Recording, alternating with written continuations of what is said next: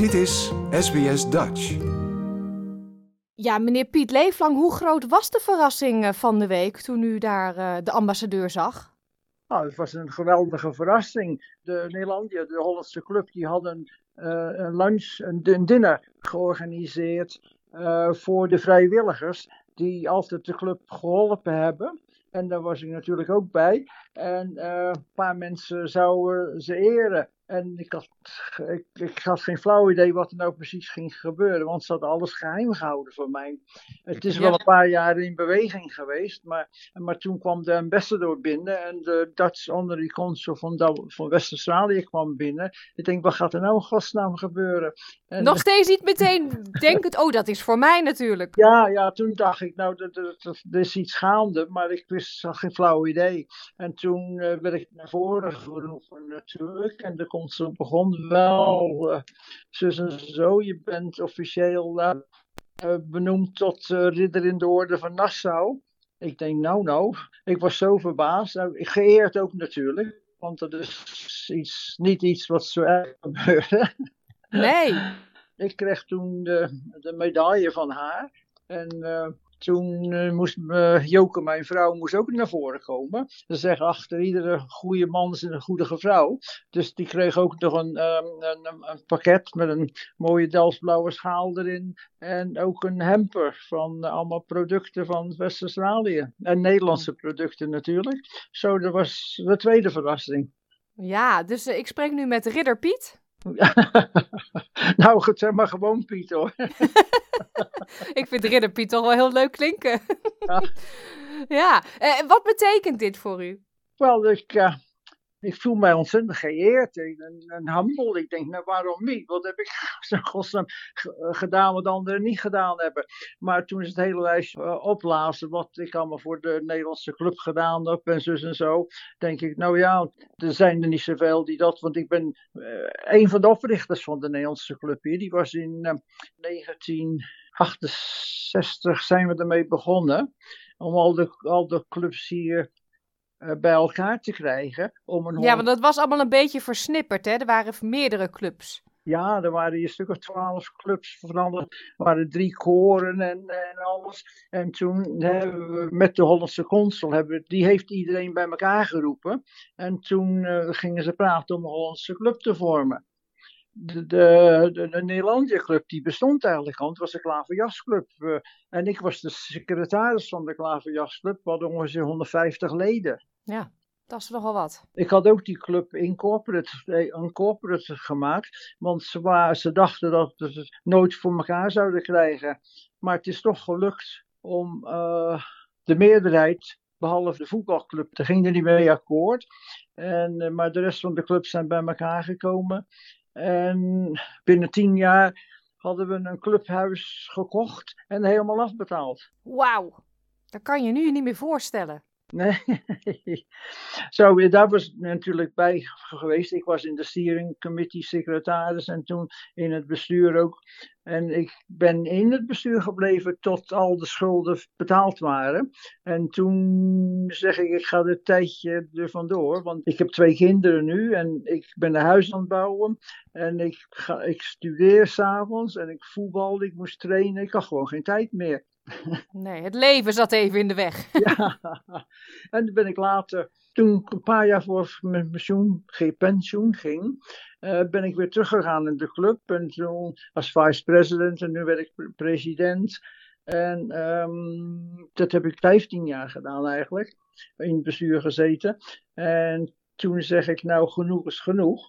Maar ik heb toch daarna, ben ik editor van het Maandblad gebleven. En dat heb ik de laatste, uh, ik geloof, 13 jaar al gedaan, geloof ik. Ja, dus die club die laat u niet los. Dat, dat blijft.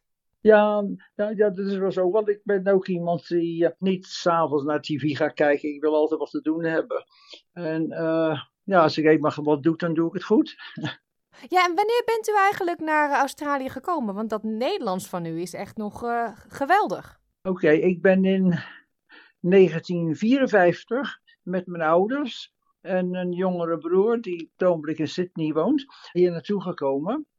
En, uh, Als een klein Pietertje. Nou, ik was 18 al hoor. Oh, Ik ben zo jong niet meer, ik ben 87. oh nee toch? Dat Ja. is niet te horen. maar ik ben nog steeds heel goed. Gezondheid is goed, ik sport, ik doe van alles en nog wat. Ik ben nog eh, eh, goed ter been. Ja, En, en waarom wilden uw ouders naar Australië toe? Ah, het, was die, het was net eh, na de oorlog, in 54. En mijn vader eh, die had een broer en die was al in Perth. Die was al geëmigreerd en die stuurde brieven terug en foto's van, van Perth. En ehm, dat zagen ze. En toen ineens zei mijn vader, ja, wat doen we hier eigenlijk? Ik ga mijn broer opzoeken. En eh, nou, ik, ik was ervan verbaasd natuurlijk. Want eh, ik denk, nou, dat eh, Perth ziet er mooi uit. En dat, als een 18-jarige jongen wil hij wel een avontuurtje meeleven. Dus dat vond u helemaal niet erg toen u... Want dat lijkt me best een lastige leeftijd, 18. Ja, het was een lastige leeftijd, want je hebt al je vrienden en, en je voetbalclub. En eh, wat het was, is, is, het was het ergste eigenlijk, was te, te studeren. In Nederland was ik nog studeren. Ik ging naar de avondschool toe in Rotterdam, Erasmus. En ik was aan het leren om technisch. Ja, het was in de techniek eigenlijk. Ik moest na, s'avonds naar school toe, maar ik moest ook twee jaar in de praktijk werken. En dat was allemaal natuurlijk opgegeven. En toen ik hier kwam, eh, dan moest je natuurlijk gelijk werken. En eh, wij arriveerden op, eh, op vrijdag geloof ik. En maandag gingen we gelijk naar de, naar de arbeidsdienst om, om een baantje te vinden. Mijn vader werkte in de haven in Rotterdam. En die kreeg een baantje in de diergaarden als gewoon eh laborer. Weet je wel, gewoon werken. Hm. En ik zelf ben toen, omdat ik kon lassen, ik ben als een lasser gaan werken.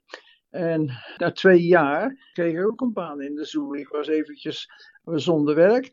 En ik kreeg een baan in de zoo en ik zou eerst werken in de maintenance division. En dan zou ik dan eh, al het eh, metaalwerk en zo gaan doen. Maar toen zei het hoofd van de diergaarde, we hebben net iemand ontslagen die een paar kratjes met Coca-Cola ge- ge- gestolen had. Eh, wil je met beesten gaan werken? Dat heb ik toen gedaan. En dat heeft u ook uw hele leven gedaan? Toen ik eenmaal een paar jaar werkte als een oppasser, werd er gevraagd of ik naar avondschool gaan, zou gaan, een paar diploma's te halen, zus en zo. Want apparently, ze zagen wel wat in, me. En toen ben ik in 1969 werd ik. De overseer ging met pensioen. Ik kreeg de baan, nam ik over van hem. Betekent ook dat je de diergaarde moest wonen in een huis. En eh, de, de volgende 30 jaar heb ik in de diergaarde gewoond. En ik was overseer, superintendent, manager. Ik ben van alles en nog wat geweest, maar toch altijd eh, bij de top. Ja. Ik had altijd alleen de directeur boven me. Dus dat ging eigenlijk heel goed. Dus als zeg maar knaap van in de twintig ook nooit gedacht, nou, eh, ik heb het hier gezien, ik ga terug naar Nederland.